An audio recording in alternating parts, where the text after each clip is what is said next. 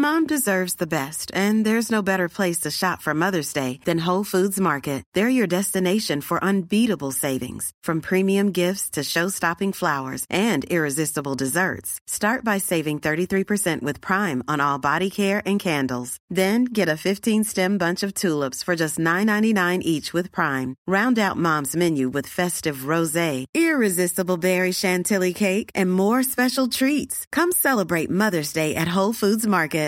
This is Paige, the co-host of Giggly Squad, and I want to tell you about a company that I've been loving, Olive and June. Olive and June gives you everything that you need for a salon quality manicure in one box. And if you break it down, it really comes out to $2 a manicure, which is absolutely insane. It's also so easy to get salon worthy nails at home with Olive and June. The difference between how your nails used to look when you did them yourself and now with the Mani system is a complete game changer. The best thing about Olive and June too is it's a quick dry. Dries in about one minute, lasts for five days, and full coverage in up to one to two coats. Visit oliveandjune.com slash perfectmani20 for 20% off your first system. That's oliveandjune.com slash perfectmani20 for 20% off your first system. Hey, friends, have you noticed that no matter how much yoga we do, we still may struggle in our intimate relationships? Yoga can and does help, but at a certain point, you need more relational practices and support from trusted allies. My husband and I have a wonderful marriage, but we're not necessarily the best relationship teachers. In episode 315, I brought on the founders of the Relationship School, Jason and Ellen. They live and breathe all things relational boundaries, conflict, owning your needs, attachment styles, and so much more. If you want to learn how to work through conflict better and communicate better, Jason is offering 50% off his Indestructible Partnerships course. Thousands of people have changed their relationships for the better with this course. Go to Relationships School slash Laura and use the coupon code Laura to get 50% off this life changing course. Now back to the podcast.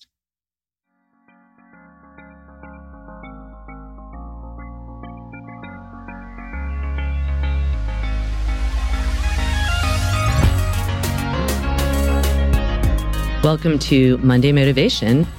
Today's topic is about stress. What is stress and what can we do about it? How does stress manifest in different ways? From my background in biological anthropology and anatomy, I studied our lineage and how we have changed as human beings over time.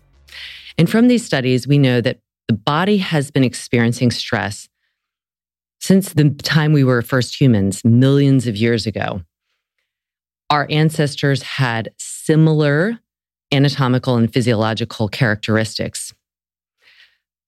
And they also experienced stress in the same way. So now we're living in a ancient body, but we are subjecting our body and our mind to the more modern day issues of living with chronic stress.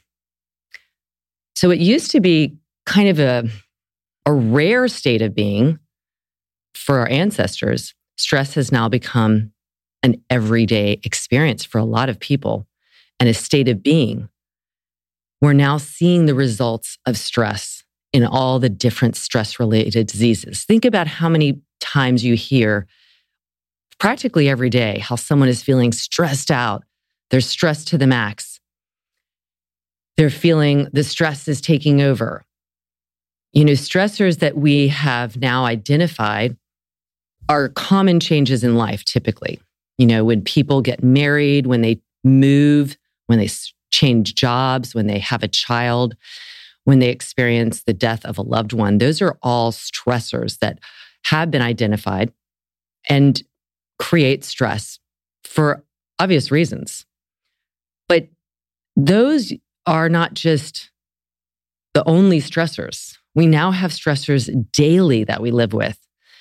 And in these daily stressors, we're creating an accumulation of a life filled with stress.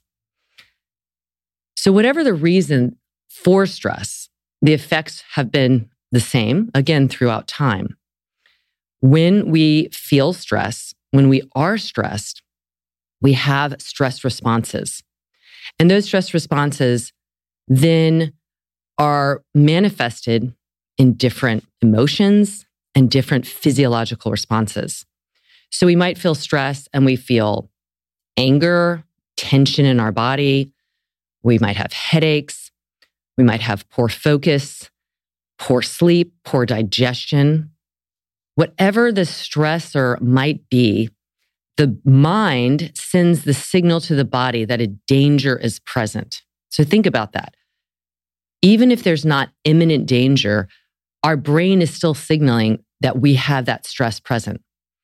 And when we have that signal from the brain, the response is that the adrenal glands, which are located above the kidneys, secrete stress hormones that act up on our autonomic nervous system. That's our nervous system that controls either fight or flight, which is a sympathetic nervous response, or rest and digest, which is a parasympathetic response.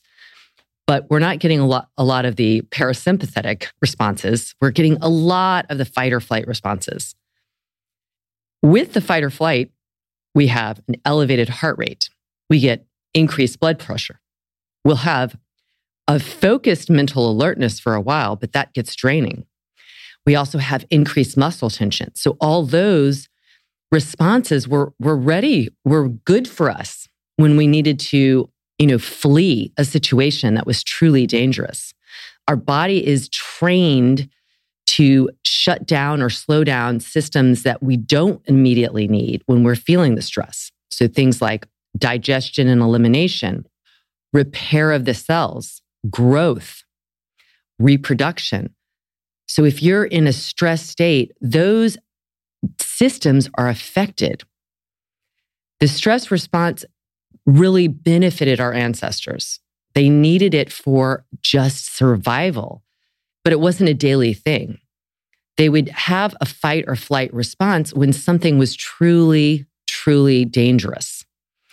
And by having that in place, their nervous system was better calibrated because they would have times, many times, where that danger wasn't imminent, their nervous system was normalized.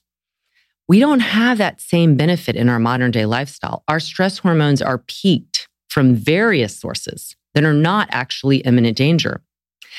So, therefore, our nervous system doesn't give us that uh, consequent resolution. You know, after you've had fight or flight, everything calms down. But if you're constantly in a fight or flight stage, you don't get that resolution. You don't get that parasympathetic response. So by being in this low level of stress more and more of the time, our digestion, elimination, our sleep, our mental status all are in negatively impacted. And then we create this vicious cycle because those things keep signaling that we're stressed. You know, that it so it's like a two-way street. Our body responds to our mind, our mind responds to our body, and both are signaling that we should be in this sympathetic nervous state. That's crazy. No wonder we're stressed if we can't figure out how to create a signal that says, hey, you're okay. There's no reason to be flipping out. There's no imminent danger. So, what do we do about this?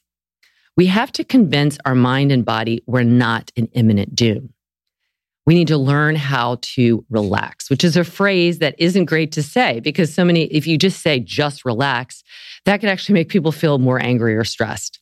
But it is exactly what we need to do. It's really important for our systems.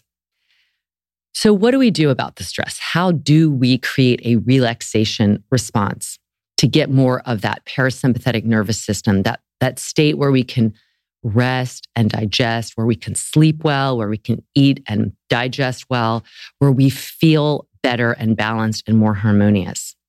How do we practice relaxation techniques? Well, we have to, because what the good news is, the brain is highly convincible. If we can practice these relaxation techniques, the brain will then signal to the body, hey, relax chill out. Don't stay in this heightened stress where your, your cortisol levels are higher. Cortisol is increased cortisol is directly related to increased stress.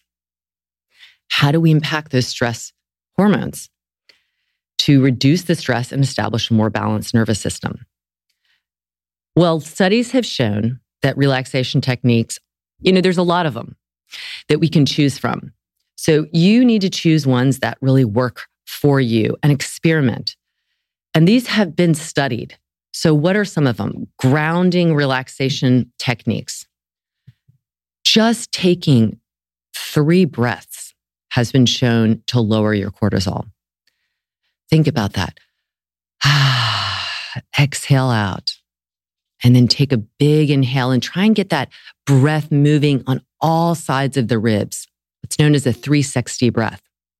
This gets the diaphragm involved, which is highly linked to the vagus nerve, and the vagus nerve helps with relaxing the body. So throughout the day, take time to take those breaths.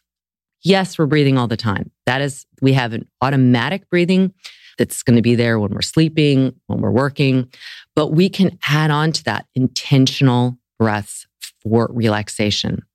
And you can do this during the day at work. Of course, you don't want to take a nap, but you want to relax your nervous system so you're not in this stress response all the time. So that's one thing. Focus on your breath. Doesn't need to be a 10 minute thing. It can be a one minute thing that will change the way you feel. Try it out, taking three big breaths, maybe doing that right now. really letting that breath out and then inhaling. So trying three of those. Some other things, grounding exercises. What does that mean? Feeling that you are not in a flight state. So you're literally not ready to flee, but you feel grounded. That grounded feeling signals to your brain that you're okay. So it could be grounding exercises. There's many of them. Again, it could be a form of meditation where you sit and you close your eyes and you focus on your breath or you focus on a mantra or you just observe your thoughts and watch them and don't ride them, meaning don't like hop on the train of your thoughts, but just observe them because you're training your brain. I'm not going to react to everything that my brain is signaling to me, that the thoughts are signaling, but I'm actually in more control of them. So sitting, closing your eyes, Going out in nature is a great grounding. Going out in nature has also been shown to decrease cortisol. If you just take a break at lunch, if you're at work and you are, you are not working from home, but if you're working from home, either way, get outside, get into some kind of nature form. It could be on grass. It could be by trees. You could actually put your hand on a tree. That always seems kind of funny, doesn't it? But it really works. It gives you a sense of calm. It gives you a sense of grounding. And that signals to the brain, I'm okay. I don't have to be in this stress mode. Reaching out to a friend, community, any kind of connection has also been shown to be a great grounding relaxation technique. And in that, you certainly can vent to your friend. You can talk about things that are stressing you out but go more for solutions than just ramping up the rage, so to speak. Share your feelings or just connect. Connect with somebody just to make your brain know you're okay. You have connections, you have support. This could be anybody, a friend, a family member, a colleague that you really feel uh, secure around. So connect with someone when you're feeling stressed. And not just when you're feeling stressed, but regularly so that you stay out of that stress state. Another thing that has really been shown to have an incredible relaxation response is being around animals. So if you don't have animals, maybe you should think about getting one, a cat or a dog. People that live with animals have been shown to have lower levels of stress. There's something about being around animals because they are truly balanced in their nervous system. Even my dog, who is a highly wired dog, who, who does have more stress say, than some other dogs, he has a balanced nervous system much more than I do. So being around him, seeing him just cuddle up in a chair and be near me makes me feel wonderful. Having my cat come up and cuddle next to me, sit on my chest, it's almost like he's saying, Hey, just be here now. Just enjoy this cuddle. There's a connection there with animals that really gives us a state of relaxation. Journaling has also been shown to be a great way to relax, to get that relaxation technique. It's like getting your thoughts on paper. They don't even have to be articulate. They don't have to be something that you'll read again, but it's almost like a download. And that has also been shown to be really highly effective at lowering your stress. And finally, just something like an object, holding an object that you relate to as that signals to your brain, I'm going to relax. So people might have rocks. Some people have crystals. Some people have like little things like the spry. There's a spry stress relief pillow where that you just squeeze it. And just that kind of squeezing is a way of releasing, a way of grounding, a way of turning down the stress hormones. So what I would suggest is if you feel like you are stressed out, if and, and you might not even realize it, but examine like how are you sleeping? How are you eating? How are you digesting and eliminating? How are you breathing? How are you reacting? Are you really reactive? Noticing that will help when you feel like you're about to go yell as a response to something every single time, as opposed to like when it really matters.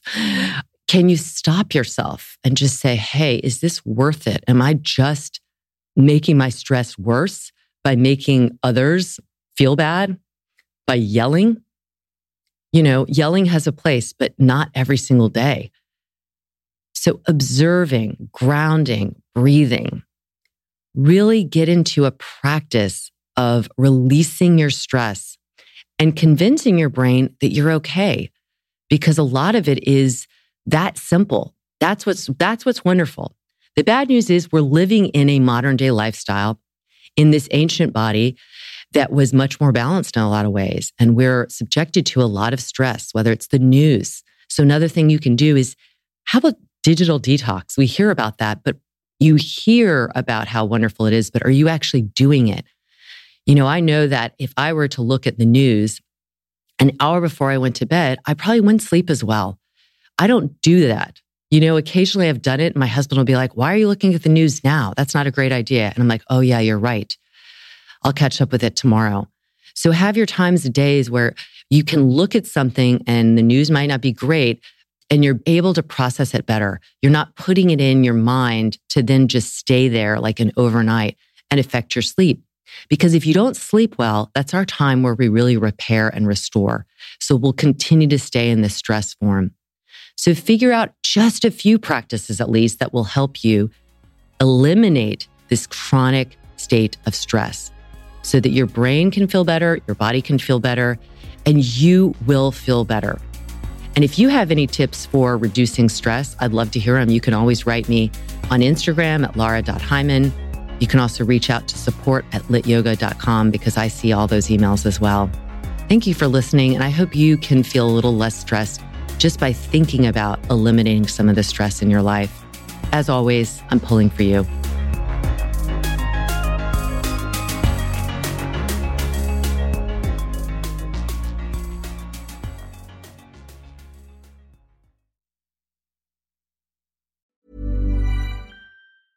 Mom deserves the best, and there's no better place to shop for Mother's Day than Whole Foods Market. They're your destination for unbeatable savings, from premium gifts to show-stopping flowers and irresistible desserts. Start by saving 33% with Prime on all body care and candles. Then get a 15-stem bunch of tulips for just $9.99 each with Prime. Round out Mom's menu with festive rosé, irresistible berry chantilly cake, and more special treats. Come celebrate Mother's Day at Whole Foods Market.